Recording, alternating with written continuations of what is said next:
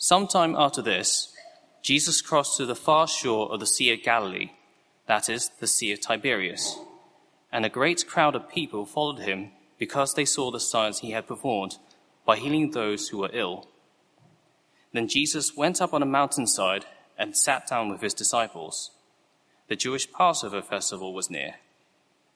When Jesus looked up and saw a great crowd coming towards him, he said to Philip, Where shall we buy bread for these people to eat? He asked this only to test him, for he already had in mind what he was going to do. Philip answered him, It would take more than a half a year's wages to buy enough bread for each one to have a bite. Another one of his disciples, Andrew, Simon Peter's brother, spoke up. Here's a boy with five small barley loaves and two small fish. But how far will they go among so many? Jesus said, Make the people sit down. There was plenty of grass in that place, and they sat down. About 5,000 men were there. Jesus then took the loaves, gave thanks, and distributed to those who were seated as much as they wanted. He did the same with the fish. When they had all had enough to eat, he said to his disciples, Gather the pieces that are left over. Let nothing be wasted. So they gathered them and filled twelve baskets with the pieces of the five barley loaves left over by those who had eaten. After the people saw the sign Jesus performed, they began to say, Surely this is the prophet who is to come into the world. Jesus, knowing that they intended to come and make him king by force, withdrew again to a mountain by himself. When evening came, his disciples went down to the lake, where they got into a boat and set off across the lake for Capernaum. By now it was dark, and Jesus had not yet joined them. A strong wind was blowing, and the waters grew rough. When they had rowed about three or four miles, they saw Jesus approaching the boat, walking on the water, and they were frightened. But he said to them, It is I don't be afraid. Then they were willing to take him into the boat, and immediately the boat reached the shore where they were heading. The next day, the crowd that had stayed on the opposite shore of the lake realized that only one boat had been there, and that Jesus had not entered it with his disciples, but that they had gone away alone. Then some boats from Tiberias landed near the place where the people had eaten the bread after the Lord had given thanks. Once the crowd realized what, uh, that neither Jesus nor his disciples were there, they got into the boats and went to Capernaum in search of Jesus. When they found him on the other side of the lake, they asked him, Rabbi, when did you get here? Jesus answered, Very truly I tell you, you're looking for me, not because you saw the signs I performed, but because you ate the loaves and had your fill. Do not work for food that spoils but for food that endures to eternal life, which the Son of Man will give you. For on him, the, uh, for on him, God the Father has placed his seal of approval. Then they asked him, What must we do to do the works God requires? Jesus answered, The work of God is this, to believe in the one he has sent. So they asked him, What sign then will you give that we may see it and believe you? What will you do? Our ancestors ate manna in the wilderness, as it is written, He gave them bread from heaven to eat. Jesus said to them, Very truly I tell you, it is not Moses who has given you the bread from heaven, but it is my Father who gives you the true bread from heaven. For the bread of God is the bread that comes down from heaven and gives life to the world. Sir, they said, always give us this bread. Then Jesus declared, I am the bread of life. Whoever comes to me will never go hungry, and whoever believes in me will never be thirsty. But as I told you, you have seen me, and still you do not believe. All those the Father gives me will come to me, and whoever comes to me, I will never drive away. For I have come down from heaven not to do the will, to do my will, but to do the will of him who sent me. And this is the will of him who sent me, that I shall lose none of all those he has given me, but raise them up at the last day. For my Father's will is that everyone who looks to the Son and believes in him shall have eternal life, and I will raise them up at the last day. This is God's word.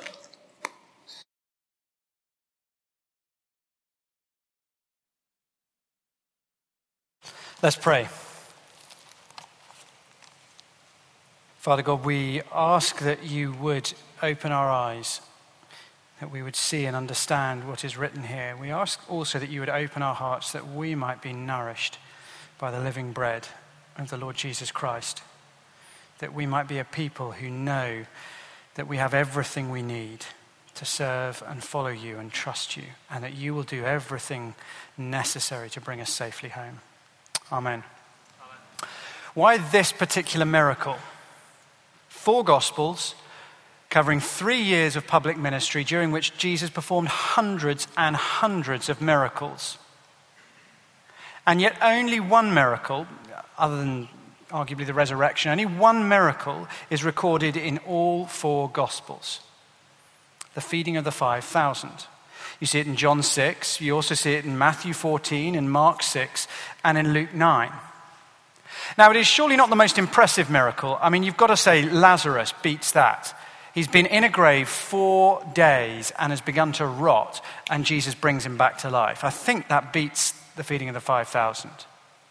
Nor is it the most successful miracle in terms of people's understanding. So we read at the end of John 6, in verse 66, that from this time many of his disciples turned back and no longer followed him. It didn't work, if you like.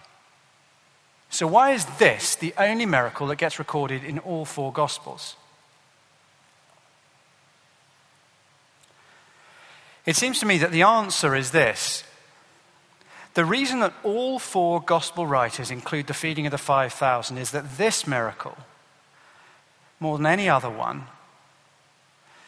points not just to Jesus' identity. He's God. Only God can break the rules of nature. It does that but it points to his mission and it frames his mission, his life, as the one who has come to perform the new, the true, the ultimate exodus. The feeding of the 5,000 is fundamental because it shows that Jesus has come to bring the new exodus. And that is important because if we don't understand what Jesus has come to do, we're never going to understand what he offers us and we're always going to misunderstand what life is like following him. And this miracle tells us that everything that Jesus does, I was going to say is an echo of Exodus, but that's wrong. Exodus is like a little echo of what Jesus is going to do. He frames his ministry as another Exodus. What does that mean to say that Jesus' ministry is the true and ultimate Exodus? So there's a, there's a couple of things just down on your sheet, just uh, perhaps six key points from the Exodus. So in the Exodus, um, in the second book of the Bible, the Exodus of the people of Israel, firstly, slaves. The Israelites were slaves of Pharaoh being worked to death with no hope of escape. Secondly, rescue. God rescued them by punishing and judging and destroying Egypt and Pharaoh to bring his people out. Thirdly, God rescued the Israelites to bring them into relationship with Him. He brought them to Mount Sinai and gave them His law, His word, so they would know how to be His people. Fourthly, God rescued the Israelites to bring them out to their own land, not just out of Egypt, but into a forever home, a paradise home for them, the promised land. Fifthly, on the way, God provided miraculously everything they needed. So in the wilderness, He gave them this stuff called manna, which is basically a kind of bread, miraculous bread to provide everything they needed in the, in the journey. And then sixthly, God leads them safely across the Red Sea, where they face watery death. And as we look at the miracles in verses 1 to 21, and then the explanation in verses 22 to 40, we'll see that Jesus wants us to understand everything about him in terms of the Exodus. That he has come to bring the true and ultimate Exodus. And I hope you'll see why that's good news as we, as we go through. Because it promises you and me a God who can and will provide for you, and a God who can and will get you safely through death to eternal life. Okay, just two points for you. Uh, Jesus provides and saves on earth like Moses. Jesus provides and saves on earth like Moses. Verses 1 to 4. And so begins one of the most famous episodes in the life of Jesus. Sometime after this, Jesus crossed to the far shore of the Sea of Galilee, that is, the Sea of Tiberias. And a great crowd of people followed him because they saw the signs he'd performed by healing those who were ill. Then Jesus went up on a mountainside and sat down with his disciples. The Jewish Passover festival was near. This is the fifth sign that John records. And Jesus is still back up north in his homeland, Galilee, his home territory. And word of mouth has drawn people from all around, all over, to see what he does and what he says. Now, we love to get swept up in, the, in these kind of viral movements that just, uh, these groundswell experiences, are a, a thing of great hope. I mean, you've got to say, I don't think an England football team has ever left these shores with less expectation than three or so weeks ago. There, there was just a collective, yeah. That was about the level of enthusiasm in this nation when Gareth Southgate donned his waistcoat for the first time and they took off. There was such a low level of expectation. Most people hadn't even bothered filling in the charts or booking off the time. But then the results started to come in. We beat some of football's great superpowers, Panama and Tunisia. And so the country went ballistic. Suddenly, this could be it. This could be it. It's coming home. And, and so we get swept up in this wonderful movement, united in a couple of weeks of wild, unrealistic expectation before the inevitable, crushing disappointment. But it's fun while it lasts. And you can imagine the, the, you can imagine the kind of hype that's going on. Here's a guy who's raising the dead, he's healing the sick. He's performing miracles. He's calming storms. He's doing amazing things. And, and so, as Jesus settles down, clouds of dust appear in every direction as people come running. Thousands upon thousands of people pouring through the wilderness, desperate to get a piece of what's going on, to join this movement. Verse 5 When Jesus looked up and saw a great crowd coming towards him, he said to Philip, one of his disciples, Where shall we buy bread for these people to eat? Now, a few weeks ago, there was a minor Twitter storm because uh, some American televangelists, um, I don't think you, if I'm being honest, I don't think you can call them Christians given uh, the things they teach. They were, they were having, um, there were a couple of them basically defending the fact that they owned private jets worth tens of millions of dollars, and they were saying this was a good thing when they see the viewing figures coming in on their cable TV shows, when they see the crowds gather at their healing conventions, they see an opportunity to be exploited to get them rich. When Jesus saw people crowding towards him, he saw needs to pour himself out to give towards. His question was not, quick, let's take up a collection. It was, quick, let's feed these hungry people. No wonder people loved Jesus. The Son of Man came not to be served, but to serve and to give his life as a ransom for many. Mark 10 45. And so he turns to Philip. Why does he turn to Philip? Because Philip's the local. Uh, if you look at the geography, he's the local. He knows where Tesco Metro is. And so he says, Okay, Philip, where do we buy food around here? Verse 6. He asked this only to test him, for he already had in mind what he was going to do. Philip answered, It would take more than half a year's wages to buy enough bread for each one to have a bite. Another of his disciples, Andrew, Simon Peter's brother, spoke up. Well, here's a boy with five small barley loaves and two small fish, but how far will that go among so many? People get very excited analyzing the differences between glass half empty and glass half full, Philip and Andrew, but the fact is, neither of them is exactly full of hope at the situation. Jesus, though, is supremely calm. Verse 10 Jesus said, Make the people sit down. There was plenty of grass in that place, and they sat down. About 5,000 men were there. Now, there's good reason for him not fretting about the latest catering dilemma. Only a short while ago, and a little way away, he did rather well when the wine ran out. So, you know, he's, he's pretty good in these situations. He's not stressed, he's not worried. Verse 11 Jesus then took the loaves, gave thanks, and distributed to those who were seated as much as they wanted. He did the same with the fish. When they had all had enough to eat, he said to his disciples, Gather the pieces that are left over, let nothing be wasted. So they gathered them and filled twelve baskets with the pieces of the five barley loaves left over by those who had eaten.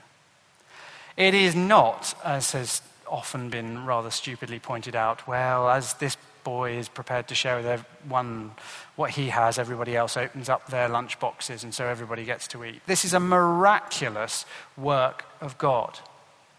This is an act of creation. At the beginning of time, God spoke out a word, and physical matter came to be in the form of stars and planets and atoms and molecules. And here at this particular moment in history, Jesus speaks out a word of prayer, and physical matter comes to be again in the form of loaves and of fishes. And certainly the crowd are in no doubt that this is a miraculous event. They're astonished and they want to make Jesus king. Verse 14. After the people saw the sign Jesus performed, they began to say, Surely this is the prophet who is to come into the world. Jesus, knowing that they intended to come and make him king by force, withdrew again to a mountain by himself. They want to make him king. But as we heard in John 5, Jesus lives to please his heavenly Father, not the crowd. Now, what happens next might seem utterly unconnected, but actually it fits the Exodus theme perfectly, as we'll see. Verse 16 When evening came, his disciples went down to the lake, where they got into a boat and set off across the lake for Capernaum. It never goes well when they get into a boat. Have you noticed that? If you read through the Gospels, half of them are fishermen, but it always goes badly when they get into a boat. But there we go. By now it was dark, and Jesus had not yet joined them. A strong wind was blowing, and the waters grew rough. Now they're a bit over halfway across the sea when Jesus comes to them, breaking the rules of nature by walking on the water. When they'd rowed about three or four miles, they saw Jesus approaching the boat, walking on the water, and they were frightened. Well, you would be. He's walking on water in the middle of a, a serious storm in the middle of the sea. So, supernatural walking does lead to natural fear. And then the natural fear is supernaturally calmed in verse 20. But he said to them, It is I, don't be afraid. Then they were willing to take him into the boat, and immediately the boat reached the shore where they were heading. And a journey that began naturally ends supernaturally as Jesus brings them safely across the stormy waters, and immediately they arrive at the other side.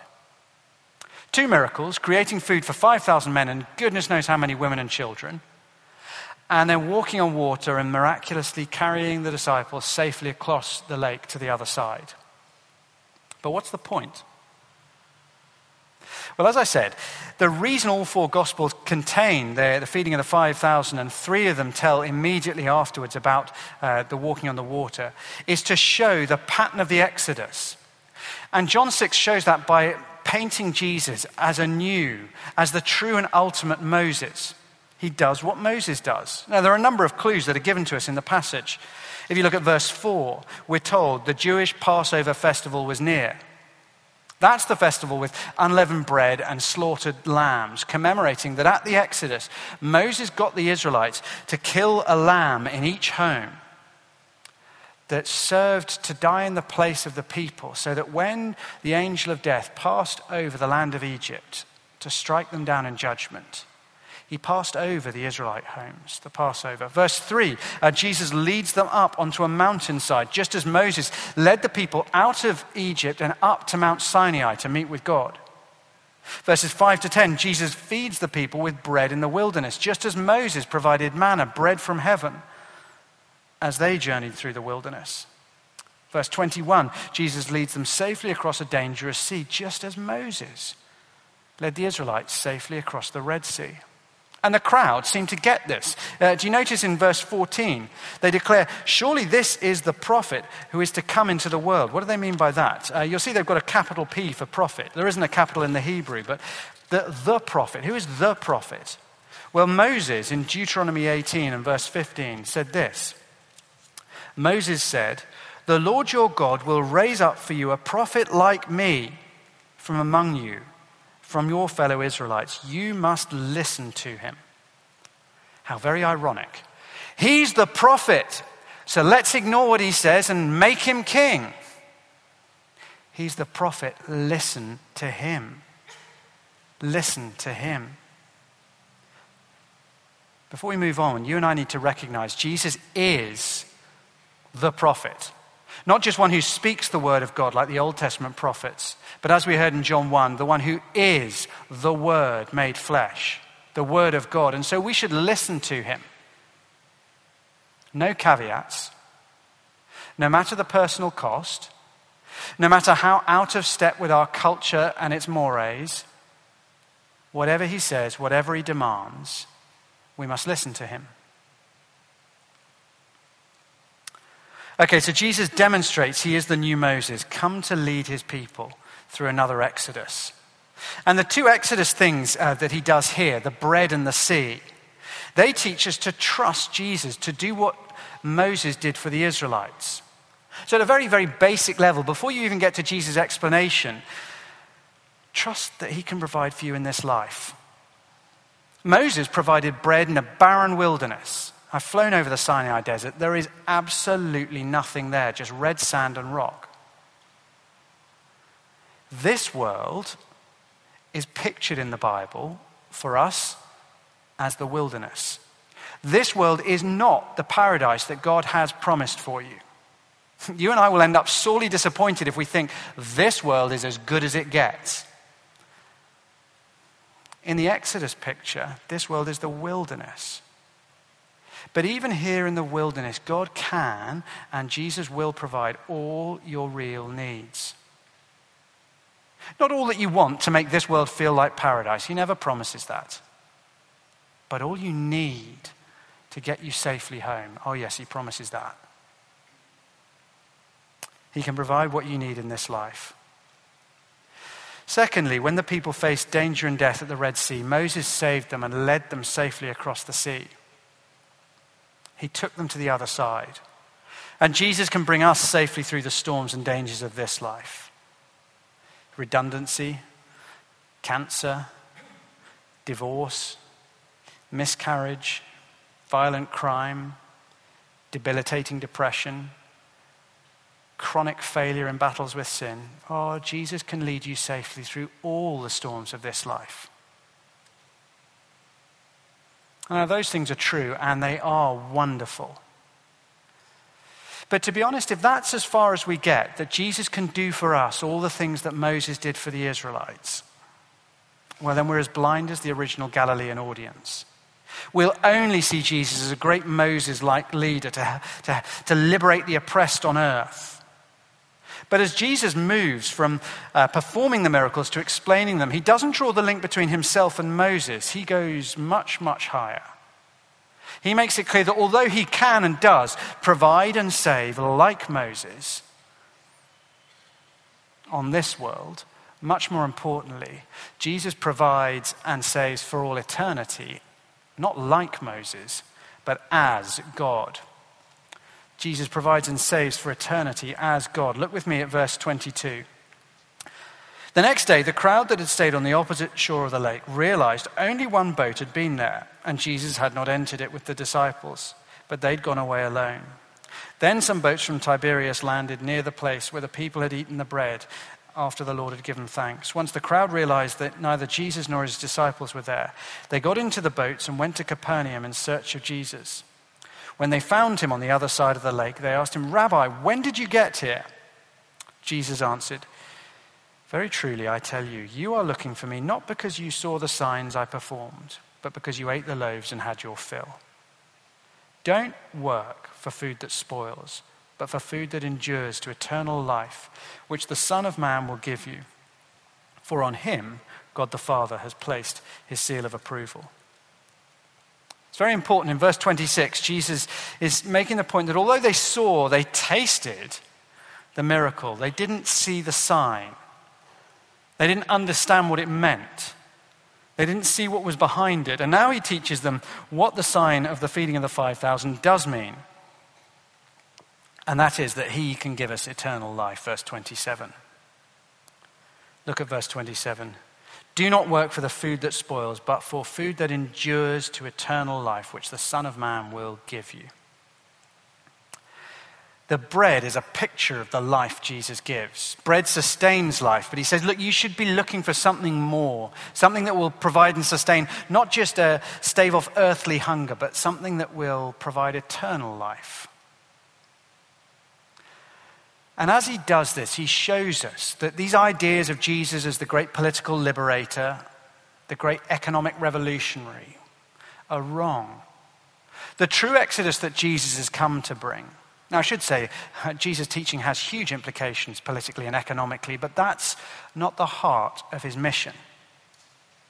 The true liberation he brings is from a far darker oppression than any political system has ever managed inward slavery to sin, the inability to stop doing the stuff that makes you feel guilty, that makes you feel ashamed, things you know are wrong, things that bring misery and pain to those around us, and things that dishonor God.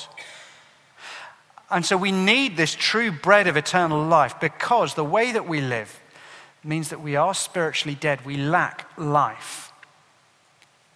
Well, then, how do we receive this true bread of eternal life? Verse 28.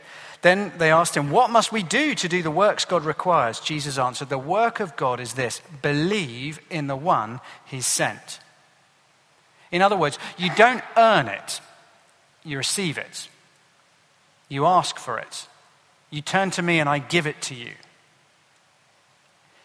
It's a gift, not a reward or an earning. And as they respond to this, you see that they are utterly blind. So they asked in verse 30, Well, what sign then will you give that we may see it and believe you? What will you do? Our ancestors ate the manna in the wilderness. As it's written, He gave them bread from heaven to eat.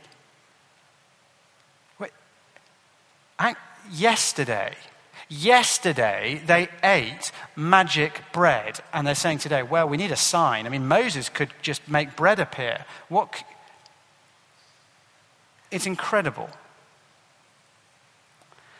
Verse 32 Jesus said to them, Very truly, I tell you, it is not Moses who has given you the bread from heaven, but it is my Father who gives you the true bread from heaven. For the bread of God is the bread that comes down from heaven and gives light to the world. Are you as great as, as Moses? Moses provided bread in the wilderness. Oh, no, no. Moses didn't provide the bread. Moses was just God's appointed leader. It was God who provided the bread. I'm not equal with Moses. Do you see Jesus is saying, yeah, I'm equal with someone far greater than Moses? He's putting himself next to God the Father. And the next verses show that's what he means as he points to himself as the source of eternal life. Verse 34 Sir, they said, always give us this bread. Then Jesus declared, I am the bread of life. Whoever comes to me will never go hungry. Whoever believes in me will never be thirsty. The point of a religious leader is to connect you to God, to bridge the gap between, between God up there and us down here. You come to a religious leader so they can point the way, provide the teaching, um, give the, the offerings, the sacrifice. They can connect us to God. And Jesus doesn't say, that's the way to God. Let me show you, here is the bread that God provides. He says, No, no, I am the bread of life. He is God. He provides. You don't need to go to anybody else. You go to Jesus, that is God. Everything you've ever needed and wanted. As we turn to Him, as you turn to Jesus, you receive life now the life of God and a life that will stretch to eternity. Okay, how does the second miracle? I mean, you can see how the first miracle, the, the bread, fits that, that, Jesus has come to give us eternal life. How does the second miracle, the leading across the stormy seas, fit with this? Well, you need to understand a little bit about the Old Testament. So, ever since the flood, the seas were an image to the Israelites of decreation, of judgment, and of death. And so, Psalm 18:16, God's rescue of the psalmist from enemies who are about to kill him, it says, He reached down from on high and drew me out of deep waters. That's the image. Same again, Psalm 69. Betrayed to mortal enemies, he cries, Rescue me, O God, for the waters have come up to my neck. And just as waters, and especially the sea, is overwhelming death, so it is God and God alone who is able to protect and save from the water. So, striking verses in Psalm 77. The waters saw you, God. The waters saw you and writhed. The very depths convulsed. The clouds poured down water, the heavens resounded with thunder. Your arrows flashed back and forth. Your thunder was heard in the whirlwind. Your lightning lit up the world. The earth trembled and quaked. Your path led through the sea, your way through the mighty waters, though your footprints were not seen. Jesus shows himself unequivocally, undeniably, unquestionably to be God as he walks on water, controlling the sea, and then as he leads his people safely across the sea. But he also hints at what he's come to do in his mission that he, he has come to lead us through the great storm, the great sea of judgment and death. He's saying what he's come to do is to provide eternal life, the bread, and to lead you through the judgment of God, the great storm across the sea of death and safely to the shore of God's paradise. That's what Jesus has come to do. Now, the final verses in our passage tonight tell us something that is, well, it depends really. It's up to you what these verses tell you. Don't worry, I'm not getting all postmodern on you, but it is slightly up to you. These can either be hugely comforting and encouraging or very offensive, and it's up to you which they are. They tell us that the Exodus, the rescue, the salvation which Jesus has come to enact is his sovereign work. He doesn't just break the chains of slavery and point the way out for the oppressed. He chooses, He calls, He saves, He sustains, and He delivers us safely home. Our God, Father, Son, and Spirit, does everything for salvation. Verse 35 Then Jesus declared, I am the bread of life. Whoever comes to me will never go hungry and whoever believes in me will never be thirsty. But as I told you, you have seen me and still do not believe. All those the Father gives me will come to me, and whoever comes to me I will never drive away. For I have come down from heaven not to do my will, but to do the will of him who sent me. And this is the will of him who sent me, that I shall lose none of all those he has given me, but raise them up at the last day. For my Father's will is that everyone who looks to the Son and believes in him shall have eternal life, and I will raise them up at the last day. He does everything.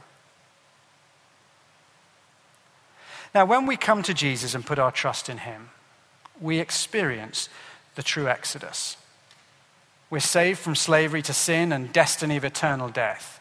And it means we, we also embark on the true wilderness journey we don't go straight to paradise. Now is not the time of private jets and caviar for God's people. Now is not the time for drinking the wine that Jesus laid down at Cana in Galilee. He's waiting for us to drink that. Now is the time of journeying through the wilderness. But as we journey, He will provide, He will protect us from the storms, and He will bring us safely home.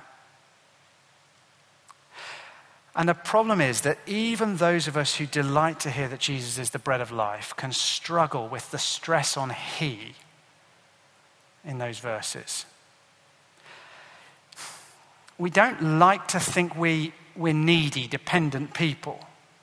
We don't like to think we can't do it ourselves. You know, I mean, okay, we need God's help, but we like to think there is something we do, we contribute, we achieve. But if we realize how needy we are, then these verses stop being a challenge to our pride and become instead a comfort in our weakness. Because let's face it, who here can create food in a desert? Who here can walk on water and get themselves safely across death? There's been a lot going on in the news this week, a lot. Um, but amidst the World Cup heartbreak, Brexit cabinet chaos, and the Trump visit, there nothing, nothing, I, I, think, can compare for, for sheer joy and gripping drama with the rescue of those 12 boys and their coach from the underground caves in Thailand. You know, the, the water pump literally giving out as the last person was brought safely out of the caves. It was extraordinary. It was a Hollywood rescue. And I think you see how good it is that God sovereignly rescues you. He chooses you, he saves you, He sustains you, and He brings you safely through death. You don't have much of a role in that. You just trust in Jesus. And you see how, how good it is that it's God who does everything. When you think of it in terms of, uh, of the rescue of those trapped boys. Now, what they could have done is they could have sent a diver through the, the cave system with an inspirational message to the boys you can do it. If you just believe in yourself, I've got a Disney movie for you to watch to help. And you just need to believe in yourselves and, and hold your breath, and you can swim three kilometers underwater out to safety. Or I'll tell you what, we'll, we'll provide lights and arrows all along the way, and, and you can do it. We're all cheering for you. You can do it It's brilliant for their self esteem, but they all end up dead. None of them can hold their breath that long. None of them have a clue what they're doing. What actually happened was far, far more wonderful. Rescuers sovereignly saved them. They sought them out. They found them. They came down to them. They provided them with oxygen in every one of the caves all the way along the way. And they didn't just show them the way, they literally carried them right the way through the tunnels of watery death and out onto the dry ground and safety on the other side. It is just a little echo, a beautiful little echo of what John 6 teaches and the rest of the Bible celebrates. That God hasn't done a half job in your rescue. God knows how desperate your predicament is. He's not going to He's not going to fill you with feel good messages of you can do it. He knows that you and I will face nothing but eternal death if we're left to our own devices. We need rescue. And therefore, it is deeply wonderful to know that He has done everything necessary for your salvation. Everything. So, how should we live differently in the light of the fact Jesus is the true and better Moses, the one who provides the true living bread, and the one who leads us safely across death to God's paradise? As I thought about that, I think there, there are lots of ways you could go, but I think the heart of it is this be prayerful and be thankful. Everything you need, absolutely everything you will ever need, is in Jesus' hands. So pray to Him. As I look out, I see an enormously competent, capable bunch of people. And let's be honest, you're doing, many of you are doing very difficult, high powered, demanding jobs. Many of you are very accomplished in your personal lives. And so the truth is, the ugly truth is, many of us don't feel like we need to pray. We pray because we know we should. We pray because if we don't, we feel a bit guilty. But it's a tick box exercise. And you and I need to remember who we are and where we are. We are the dead, and we are in wilderness.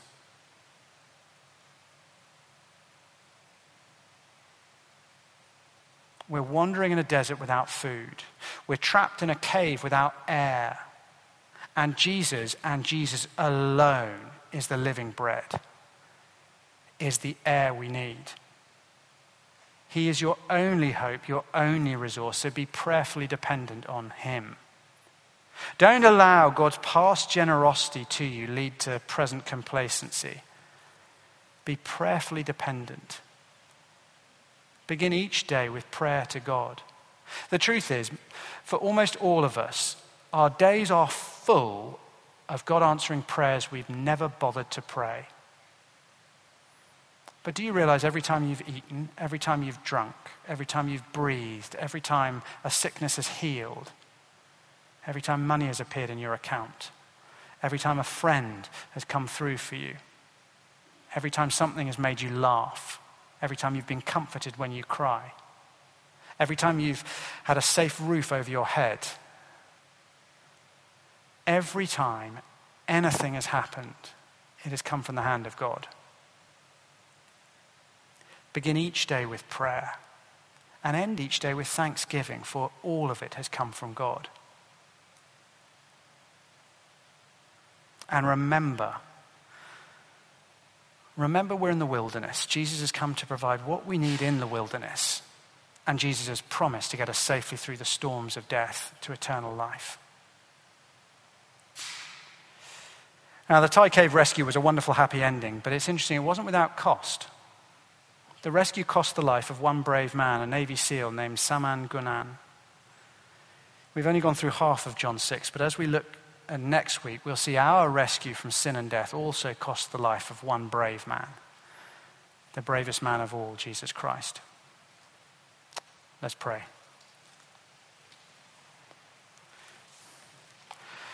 Our Father God, we thank you so much that Jesus is the living bread, that life is in him. Thank you that he provides all we need.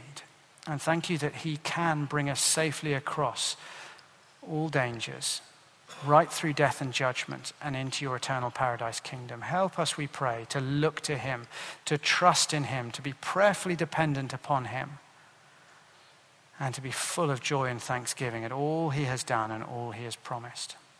Amen.